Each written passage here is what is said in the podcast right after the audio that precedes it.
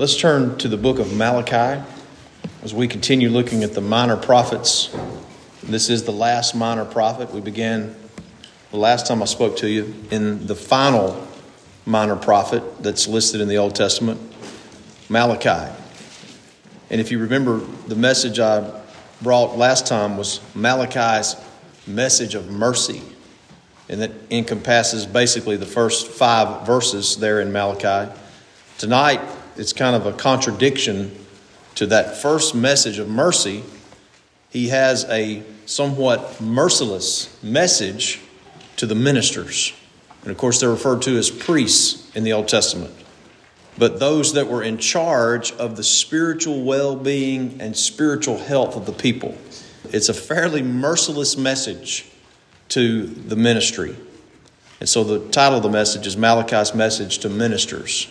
And of course, when I say ministers, again, the Old Testament minister was the priest who handled the Levitical law, taught the Levitical law, and also carried out the sacrifices and managed and directed, if you will, the worship in the Old Testament. So it's a fairly merciless message. Let's begin reading in verse 6 of Malachi 1. A son honoreth his father, and a servant his master. If then I be a father, and this is the Lord speaking through the prophet, where is mine honor? And if I be a master, where is my fear? Saith the Lord of hosts unto you, O priests, that despise my name. And ye say, the priests say, Wherein have we despised thy name?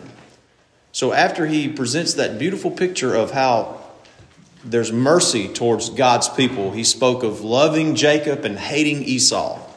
He turns his ire, if you will, his anger towards the ministry. And this is uh, something that is very relevant to us today. It ought to help us to see where God's eye is often in terms of the management and carrying on of the worship of God and the teaching of the Word of God in the New Testament. In the New Testament, it's not a priest anymore, it's a minister, a pastor teacher, could be an evangelist. And so he's, he directs to the priest. He says, A son honors his father. That's just a given. And then a servant honors his master. That's a given. But if I'm a father and if I'm a, a master, where's my honor? See? And he says, O priest, you despise my name. Now, as I've studied this, and I've had quite a bit of time to study this and read about it, these are my conclusions about overall about what's really going on here in the priesthood and what the problem is. I have concluded that there's basically two problems going on here. If you read what he's teaching here, he talks about what they're doing wrong and a lot of the symptoms of the problem. So basically, the two problems that I perceive in studying this is number one is that the priests were either afraid or intimidated or refused to teach the people what they needed to know so that the people could do right. Now, if, if you can't see the relevance of that in the day and time that we're living in, where many so called or actually called men of God that are just afraid you know, they're afraid sometimes to teach the truth because they might lose their salaried position.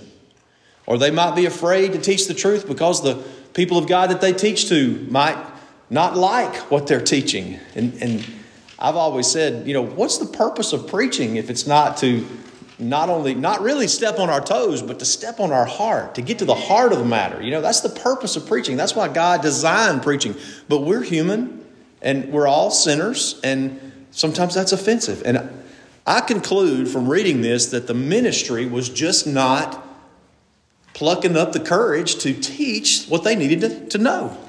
And they were complaining because the people were not doing right, but it was their own fault for not teaching it. That's one problem. The second problem is even more major than that. And it is this that the, the, the lives of the ministry, the lives of those priests were a disaster. You'll see as we continue here. Let's look in, again in verse 6. He says, Where's my honor, O priests? And the priests say, Wherein have we despised thy name? How have we despised you? And the Lord answers these questions. I don't know if you remember when I spoke first about Malachi, there's questions all through Malachi, and most of them are, How? You know, that God says, You're doing this, and the people say, How? How are we doing wrong? And a lot of this is the ministry. The priests saying, How? What how are we polluting thy name? How are we doing this? You know, they are clueless. They are absolutely clueless when it comes to their sin. And I think that's a lot of the way that things are today. God's people are just clueless that this is a sin or that is a sin. You say, well, that's bad. They ought to change. I pray to God that the ministry will teach what they need to know to change. Because if you're not hearing this is right and this is wrong, how are you going to know? So a minister could complain and moan and groan and mully grub all day long. But the question is, is he teaching what God calls upon him to teach so the people can change? And then on top of that, is he changing? You see?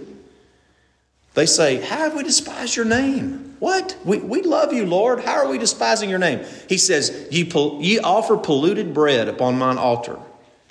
And you say, Wherein have we polluted thee? Polluted thy altar. And they say, The table of the Lord is contemptible. Now, this is where I begin to clue in. The ministry is saying that. This is where I begin to clue in that the, the ministry is complaining and they're not teaching the people because what the people are doing is inappropriate. And they're complaining, I can't believe the people are doing this, but they're not teaching the people. They're saying it's just contemptible to serve the Lord. If that's a big word, let me try to put it to you this way someone who is held in contempt of court is disrespecting the court. They might be in violation of a court order that the judge has entered, and they are held in contempt or they could be in court and displaying themselves in a way or acting in a way that is a dishonor or a disrespect to the court, and the court says, I'm holding you in contempt.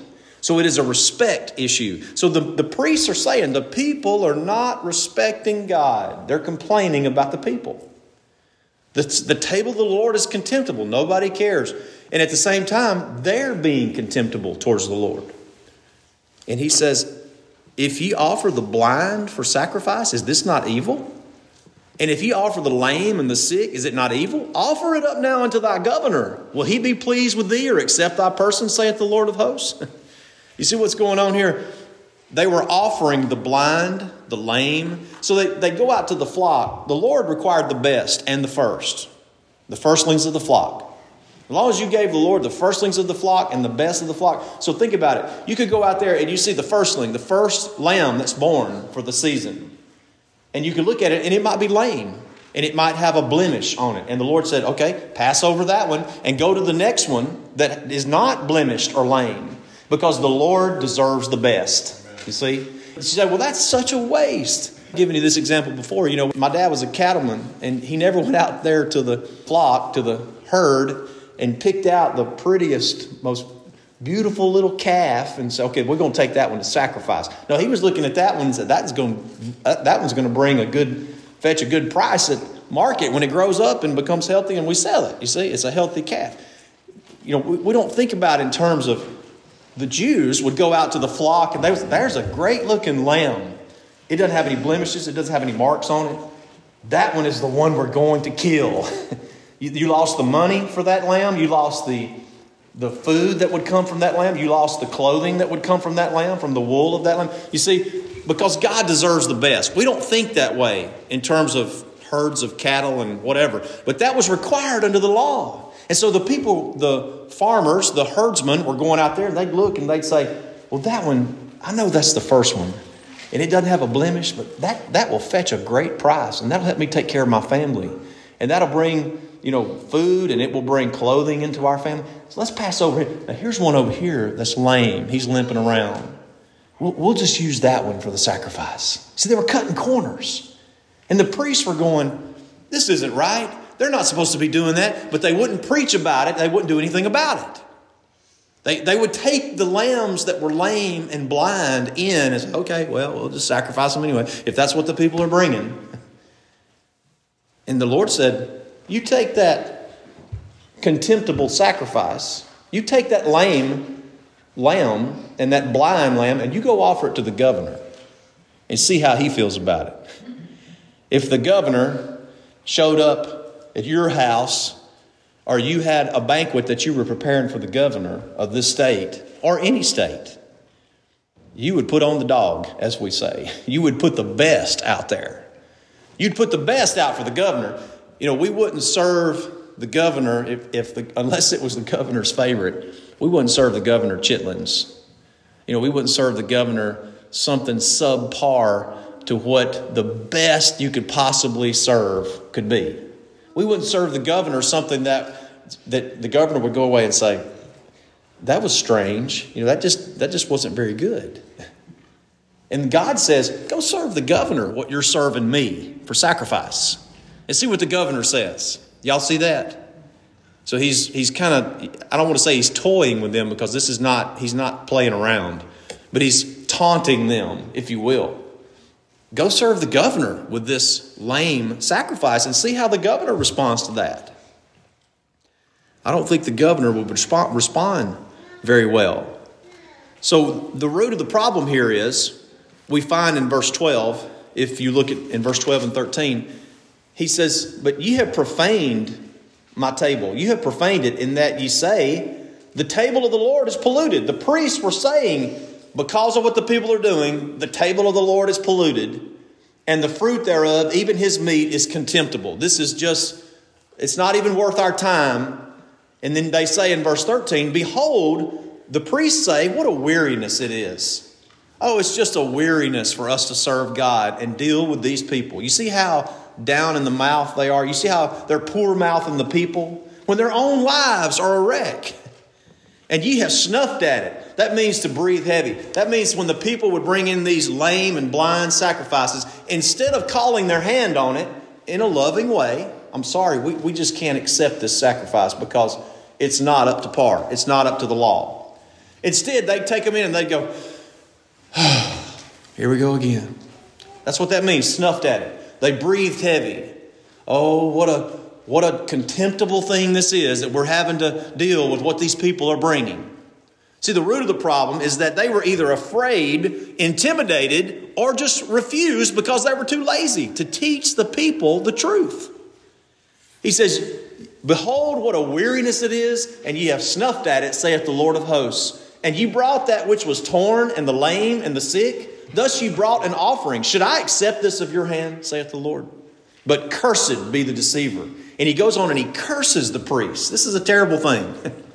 the ones that are in charge of the spiritual well being of the people. And when I say that, I'm not talking about in charge of making children of God. I think you good old Baptists understand that. We're talking about them being in charge of instructing children of God.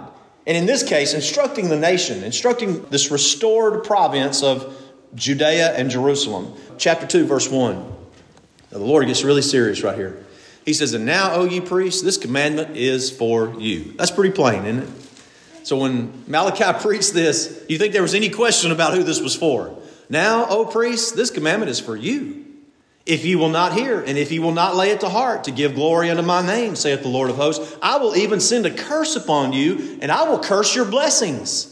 Yea, I have cursed them already because you did not lay it to heart. You think God's serious about this? On one hand, you might say, well, this is kind of that's kind of a downer that's coming from God. It is, but you know, there, there are some things about the preaching of the gospel and the instruction of the word of God that they definitely feel like downers. They definitely are downers. But the purpose of God tearing down is to build up. See? He says, Behold, it gets worse. He says, Behold, I will corrupt your seed. Now watch this, and spread dung upon your faces. That's not very pleasant, is it? Even the dung of your solemn feasts, and one shall take you away with it. That's a very, that's a direct insult to the priests. And you shall know that I have sent this commandment unto you that my covenant might be with Levi. You know where the priests come from, right? It was of the tribe of Levi. So the Lord's going all the way back, hundreds of years, to point back basically to the days of Moses and Aaron. You know, Moses was of the tribe of Levi. And Moses was raised up by God to be a faithful priest, even though Moses had his own issues, did he not? He says, My covenant was with him of life and peace, and I gave them to him for the fear wherewith he feared me and was afraid before my name. That's a lot of fear and afraid. He says, I covenanted with the tribe of Levi for the fear wherewith he feared me and was afraid before my name. Now, the, the wording there is very interesting because feared me, it means to reverence. And then the word fear also means to respect. And then the last word there, afraid, it means to lay down before someone in respect. So you might read it like this I gave this covenant to him, to Levi, for the reverence with which he respected me and he laid down before me. That's pretty clear, isn't it? So here, this is the type of priest that God wants one that would reverence him and respect him and, and lay down before him in honor before the Lord. The law of truth was in his mouth. You see, he's instructing them on what a real preacher is, a real priest in this situation, a real minister. He says the law of truth was in his mouth. The things he spoke were truthful, and he also spoke the truth of the law. See? And iniquity was not found in his lips. He was not going around on Sunday, you know, talking one way, and then on Monday speaking a different way. He wasn't double tongued. He wasn't double minded either. What you saw on Sunday, or in this case, what you saw on Saturday, you know, what you saw at the feast was what you got at home. He wasn't living a double life. That's a real problem for a lot of people. You know, they categorize their lives and they live a double life. They look really good when they clean up and brush up and comb up and, you know, fix up. But in reality, their life is a shambles. That's a double life. See, the, the priesthood, what you should expect out of a minister of the gospel is not to lead a double life. And, you know, this day and time, it's, it gets more and more difficult to lead double lives. What with social media and all that. I mean, it's just a matter of time before somebody's double life is exposed. If they're living one way and trying to act like another way, because there's a camera going everywhere, just about everywhere you go. See? As a matter of fact, I think there was some show, I've never watched it, but there's some show, you know, that where they would film people in certain situations, you know, and they didn't know they were being filmed and all of that. And you'd, you'd get to the truth of what they were really like, you know, when, when they're in, they were in the fire or when they were, you know, I like the old saying, you know, the heat shows the heart. And that's the case with all of us. When the heat of life, when the things that get hot in life come to us, it shows what our hearts are made of. And the Lord says, a true priest, and this Levitical priesthood is one that would not lead a double life. Notice it says that he walked with God in peace and equity and did turn away turn many away from iniquity. Is that not the bottom line of what the ministry is all about? In the Old Testament, it was that way, and in the New Testament, it was that way. The preaching of the gospel and the, the design of the law in the Old Testament, it was designed to turn people away from iniquity. Iniquity is just sin. Recognize what sin is, declare boldly, courageously, and humbly what sin is and call people away from that sin. That's the purpose of the ministry. It was the purpose of the priesthood. And in the New Testament, the ministry of the gospel, the ministers, that's the equivalent in the New Testament of what the priests were in the Old Testament. He says the law of truth was in his mouth, iniquity was not in his lips, he was not leading a double life, and he walked with God in peace and equity, and he turned many away from iniquity. I believe that this is a primary reference to Moses and possibly to Aaron too. I believe that's a primary reference to them, but it means in general that the priesthood, that's what it's supposed to be all about. Verse 7 For the priest's lips should keep knowledge, and they should seek the law at his mouth. Did you notice that? If the priest is walking with the law of truth in his mouth, fearing God, iniquity is not in his lips, it doesn't mean that he's perfect by any means. But his, his tendency, his manner of life is to walk with God in peace and equity. He, and he's turning many away from the truth. And the, and the lips, his lips keep knowledge of the truth. It says they should seek the law at his mouth. He would have questions uh, asked of him What do I do in this situation? How do I live my life to honor God? That's what the Word of God is designed to do. And that's what the ministry is designed for to answer questions. Is that not what Jesus did in his perfect ministry? He was constantly being asked questions, and he was, he was the ultimate answer. Now, watch this. Verse 7 And they should seek the law at his mouth, for he is the messenger of the Lord of hosts. What an amazing and humbling instruction there. He is the messenger of the Lord of hosts. The word messenger right there, it means to dispatch as a deputy. He is the deputy of God. The priests in the Old Testament were the deputies of God. You know, you might look at it this way the Lord is the sheriff, He's the high sheriff. And those, those ministers, those priests in the Old Testament were His deputies to go around and do what He commanded them to do. I've got a lot of experience with deputies and the sheriff. I've had experience with uh, past sheriffs and the current sheriff over in our county. And, you know, those deputies wear a badge and they work for the sheriff. They're supposed to do the bidding of the sheriff. And here, the priesthood was to be like a deputy dispatched by God to go and do the bidding of God. And they were intimidated or afraid to teach what the law said. Do you understand what kind of a revival America would experience if the ministry today viewed themselves as being dispatched as deputies from God and preached the Word of God and didn't preach, you know, some type of opinion or thoughts, but just took the Word of God and just preached the Word of God. All of your revivals throughout history have been based on the teaching and the preaching of the true Word of God. The Great Awakening was that way, the Protestant Reformation was that way. Remember, you're not a Protestant. Baptists are not Protestants. They didn't protest or come out of anything. But what an amazing, incredible revival occurred when the Protestant Reformation did occur. And we went back, people went back to the Word of God. You're not going to see revival from Congress. You're not going to see revival from passing laws. I'm glad if good laws are passed. But true revival comes from the preaching of the Word of God. And listen, I'm not saying anything negative against anything that people are calling revival today out there in the world across America. I'm not going to say anything negative about that because I haven't been there and I haven't seen it myself. But I will say this whatever is going on, wherever it's happening, it must involve the Word of God and the preaching of the Word of God, not someone being intimidated or afraid to speak the truth. It must involve the preaching of the Word of God, or it's not true revival. See? True revival, as God designed it, comes from returning to the Word of God. And it requires a ministry that is not afraid to preach that and to suffer the consequences of whatever may come because of doing that. It would have caused a lot of stir if they had started turning away people. That sheep, that lamb is blind. That lamb is lame. We will not accept that lamb. Sorry. That's all it took, was just a few little words. And the people would have huffed and puffed and said, Well, but you know what? There would have been some of the people that would have been convicted in their hearts. Some shepherds would have said, You know, that is right. That's what the law says.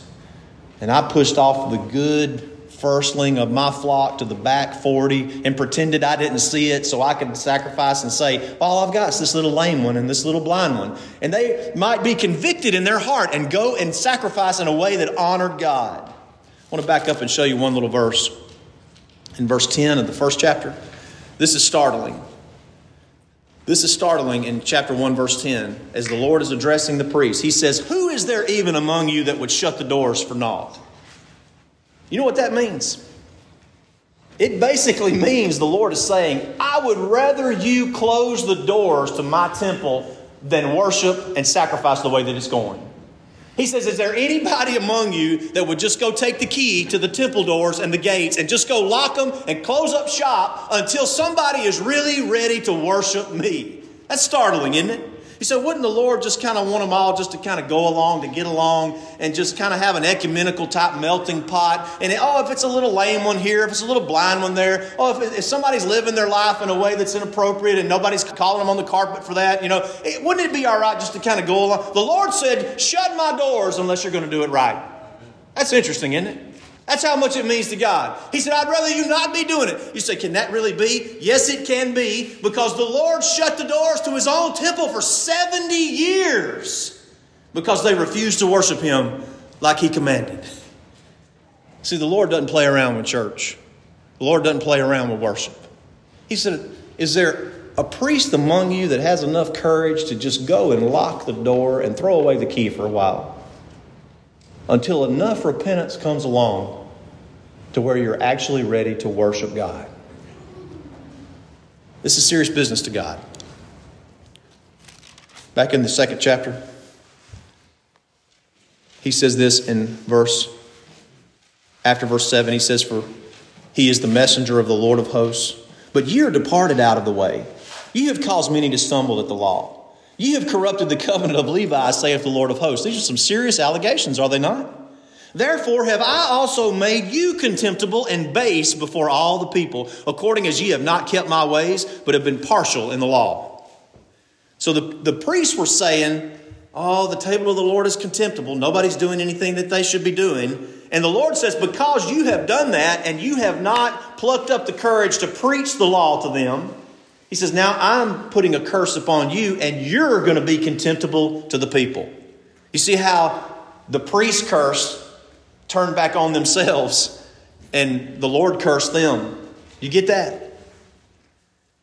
They were holding the service in contempt and the people in contempt, and the Lord said, I'm going to hold you in contempt. And the people are going to see you as base, which means the ministry just really doesn't have an impact. And, and, is that not kind of where we are today, for the most part, in general?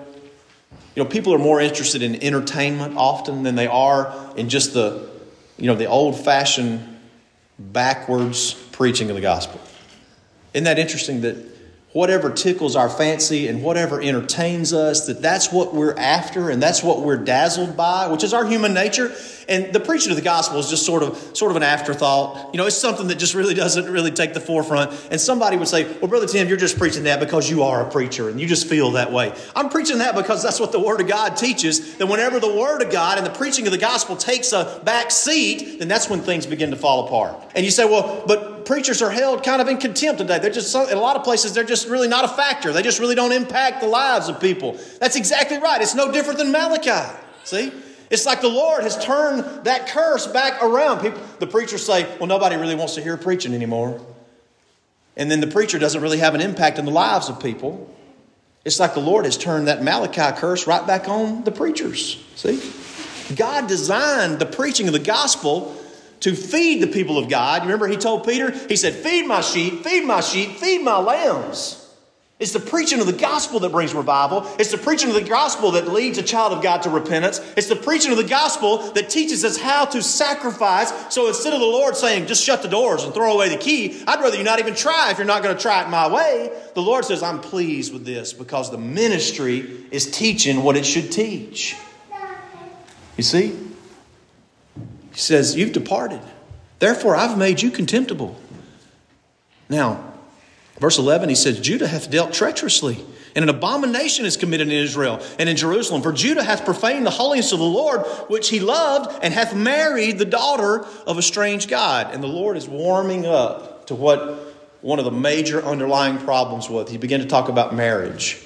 The Lord will cut off the man that doeth this, the master and the scholar, out of the tabernacles of Jacob, and him that offereth an offering unto the Lord of hosts. And this ye have done again, covering the altar of the Lord with tears, with weeping, and with crying out, insomuch that he regardeth not the offering anymore. You see, there's somebody that's coming before the Lord, and they're crying out, and they're weeping, and they're covering the altar with their tears, but the Lord says, I won't hear it. I'm, you're not doing it in the right spirit. It's all for show, and you don't even understand anymore what I require of worship. He says, I, I just, I won't accept it. And then verse 14, yet you say, Wherefore? What do you mean, Lord?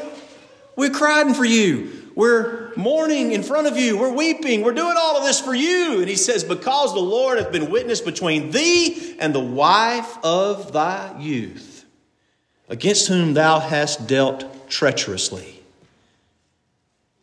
So the Lord begins to touch the real nerve of what's going on. They were divorcing their wives, they were putting their wives away, just willy nilly, for no cause. It was a common practice in those days. You get tired of your wife, get another one. Put her away and get another one. And this was going on in the ministry.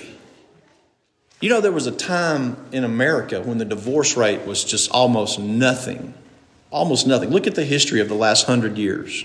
You know, experts say, well, we're progressing, we're getting better. Are you kidding me? There's been more bloodshed in wars in the last century than it almost equals up to more bloodshed in wars than all of the centuries put together that there's any record of. And not on, on top of that, you've had more babies murdered in abortion in that last hundred years than at any time in history. And then on top of that, you've got the divorce rate that's gone from nothing to just this incredible over 50%, even among evangelical Christians. What is going on here? I'm telling you, the ministry's not doing its job. That's what's going on. And here, in a similar situation, the ministry they were the ones leading the charge for, with divorce. You see that? Now, look, the Word of God teaches that there are various causes and exceptions for divorce. But if you want to know how God feels about divorce, you can look down in verse 16. He says, For the Lord, the God of Israel, saith that he hateth putting away. It's the same thing basically that Jesus said when the Pharisees came to him and said, You know, can a man put away his wife for any cause? That's over in the, the Gospels. And Jesus says, For the hardness of your hearts, Moses gave you the precept of divorce. If you read that carefully, God suffered Moses to put that precept in there. It wasn't even the design of God because Jesus said in the beginning, He created male and female, and the two shall become one in marriage, and let no man put that asunder. And the ministry is leading the charge. The ministry has the highest level of divorce among the priests. So the Lord's really touching some nerves here. You say, How are we not living up to our charge as the priesthood? He says, Because you're divorcing the wife of your youth. You're putting her away for no cause. Yet she is thy companion and the wife of thy covenant. See how God views marriage? the companion and the wife of the covenant that you made. And did not he make one? Yet had he the residue of the Spirit, and wherefore one, that he might seek a godly seed? Look down at verse 16. For the Lord, the God of Israel, saith that he hateth putting away, for one covereth violence with his garment, saith the Lord of hosts. What in the world does that mean? That means that God's view of what these men were doing with their wives and mistreating them and putting them away I've been the domestic violence prosecutor for about the last 15 years in our county. We got a grant several years ago, and that task force was created. And so I've been prosecuting for a number of years in domestic violence, which has to do with husbands, wives, family members, whatever, boyfriend, girlfriend, so forth. Been doing that for a long time. I've actually tried jury trials that involved felony charges, you know, against different people that had committed terrible crimes against a spouse or a boyfriend, girlfriend, or a family member. But until I read this, I don't really think about divorce as domestic violence. God does.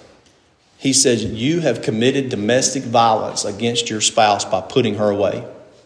Domestic violence. Now, again, the Word of God gives exceptions and reasons whenever somebody gets a divorce. There, there's certainly exceptions and reasons in there. But that's not what he's talking about here. He's telling them you didn't have a reason. You didn't have a cause. You had no justification. You committed domestic violence against your spouse when you treated them this way. And it does not make the Lord happy. This is the underlying root of the problem. Number one, they were not plucking up the courage to preach and teach to the people, and they were complaining about it and not doing anything about it. And, on, and number two, and more importantly, their lives were in shambles complete shambles. He says, You have wearied the Lord with your words. See, I'm tired of hearing you talk. Yet you say, Wherein have we wearied him? When you say, Everyone that doeth evil is good in the sight of the Lord, and he delighteth in them, or where is the God of judgment? They were going around saying, Why doesn't God judge these people for doing what they're doing? You know what I believe in reading that? I believe the seeds of Phariseeism were planted in the priesthood right here in the days of Malachi. That sounds like a Pharisee, doesn't it? Why doesn't God take care of these sinners? Why doesn't he just send a lightning bolt and destroy them? That's legalism and that's Phariseeism and that's Matthew 7 where they're not willing to look to take the beam out of their own eye and they're plucking at the specks in somebody else's eye.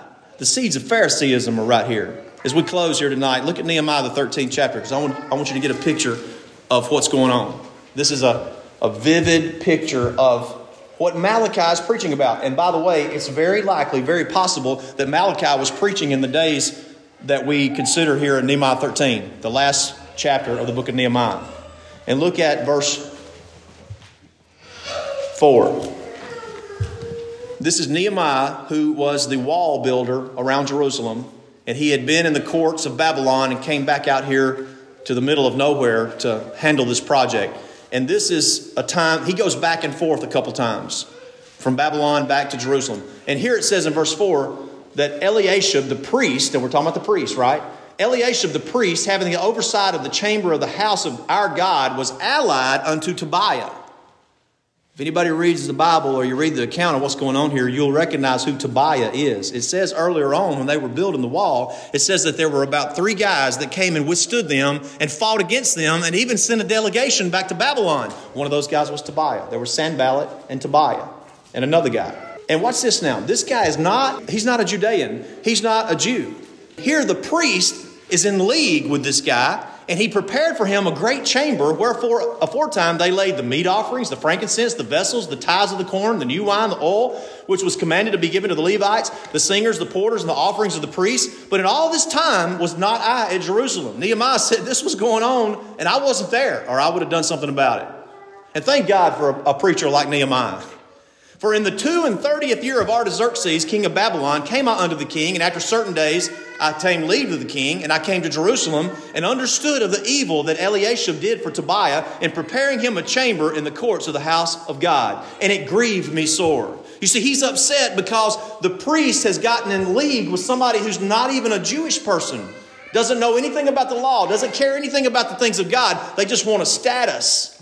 And you know what it says? He says, I cast forth all the household stuff of Tobiah out of the chamber. I think that's literal. I think he went in there and without regard for the politics of it and without fear of the consequence of it, he went in there and he got all of this stuff that the priests had allowed to come in there and just tossed it out and just let the Lord, just left it in the hands of the Lord. That's what's going on in the days of Malachi. That's the type of thing that he's preaching about. Look at verse 11. They cleansed the chamber, they took all of that stuff out. And he says, Then contended I with the rulers, verse 11. Why is the house of God forsaken? And I gathered them together and set them in their place and brought all Judah the tithe of the corn and the new wine and the oil and the treasuries. If you've read the book of Malachi, the third chapter, you'll remember maybe that there he talks about how the, the tithe was not being brought in. Nehemiah is addressing these things. If you turn over to the last page in the book of Nehemiah, Verse 23, he says, In those days also I saw Jews that had married wives of Ashdod, of Ammon, and of Moab. And their children spake half in the speech of Ashdod and could not speak in the Jews' language, but according to the language of each people. And I contended with them and cursed them and smote certain of them and plucked off their hair. That sounds really mean, spirited, doesn't it? And made them swear by God, saying, Ye shall not give your daughters unto their sons nor take their daughters unto your sons or for yourselves. Did not Solomon, king of Israel, sin by these things? Yet among many nations there was no king like him who was beloved of his God, and God made him king over all Israel. Nevertheless, even him did outlandish women cause to sin. You see, Nehemiah is addressing the problem. They were divorcing and marrying and giving in marriage and going through all of these things. And here is a priest who had this precious little wife that he married when he was young. And he goes, they go back to Jerusalem, and there he sees one of these foreign women here. Maybe dresses different, maybe looks different, maybe seems more exciting to him. And so he just finds a reason to put away his wife. No reason at all. And so the ministry was leading the charge of this type of thing in those days not only were they afraid to preach and teach, you know, I, I, think one of the reasons they were afraid to preach and teach the truth is because deep down in their hearts they knew that their lives were shambles. How can I tell somebody to straighten up when my life is a mess? Church, you must expect the ministry to never lead a double life and to not categorize. They're like, well, here's my church life, here's my work life. Here's you ought to be able to go into the workplace of the minister and see good things there and not go, oh my goodness, I can't believe he acts that way at work. You ought to come to my place of work and be able to see that I'm the same person that I am when I stand here in the pulpit before you. Now, if you come to court sometime and I'm having to get kind of ugly and cross examine somebody, you know, on the witness stand, don't hold that against me. That's just part of the job, you understand? But I'm not cussing them out and I'm not belittling or berating them. I'm just doing my job. You ought to demand of the ministry that stands before you, you ought to expect the ministry to preach the Word of God and not be afraid to preach it. I'm so thankful for you, for all of you, because you've told me many times. I sometimes come down out of the pulpit and I'll, I'll be sweating, sweating bullets, as they say, because I think, did I go too far with that? Did I push that a little too far? Was I mean spirited with that? And it's some of the most difficult subjects that I've ever preached. Inevitably, I've had several of you come to me, and to make me feel better, you'll say, Brother Tim, we needed that. We needed that. That is so encouraging. But it's not always that way. Sometimes people of God will say, You've offended me. I'm not going to have that. I'm not going to go there anymore. I'm not going to listen to that kind of thing. And if it's me as a minister who's being mean spirited, then shame on me. But if I'm speaking the truth in love and I'm telling you I love you, and the reason I'm talking about this is because God has laid it on my heart, and this is an issue that needs to be dealt with, and the Word of God teaches this. It's not my opinion, it's not my thoughts, it's what the Word of God teaches. Then we ought to praise God that the ministry is not afraid to boldly speak the Word of God. And when it comes to the lives of the minister, remember, a minister is never going to be perfect, ever, because he's a sinner. But when it comes to the life of the minister, we should not expect the ministry to lead a double life. We should not expect that. We should expect the ministry to lead a sound, straightforward. What you get is what you see. And I don't mean take it or leave it. I don't mean that. What you get is what you see in the sense of he's not duplicitous, he doesn't have a double life, he is following the Lord the best that he can. He's a sinner, he makes mistakes. But in this case here, that was not the case. And I fear in our country today, it is often not the case. The ministry is looked at as some kind of hierarchy or some kind of thing that's above. I want you to know the true ministry of the gospel is below the people of God. It's to serve the people of God. It's not there to stroke the ego of the minister. It's not a performance or an entertainment. It is the burden of the man of God to preach the word of God.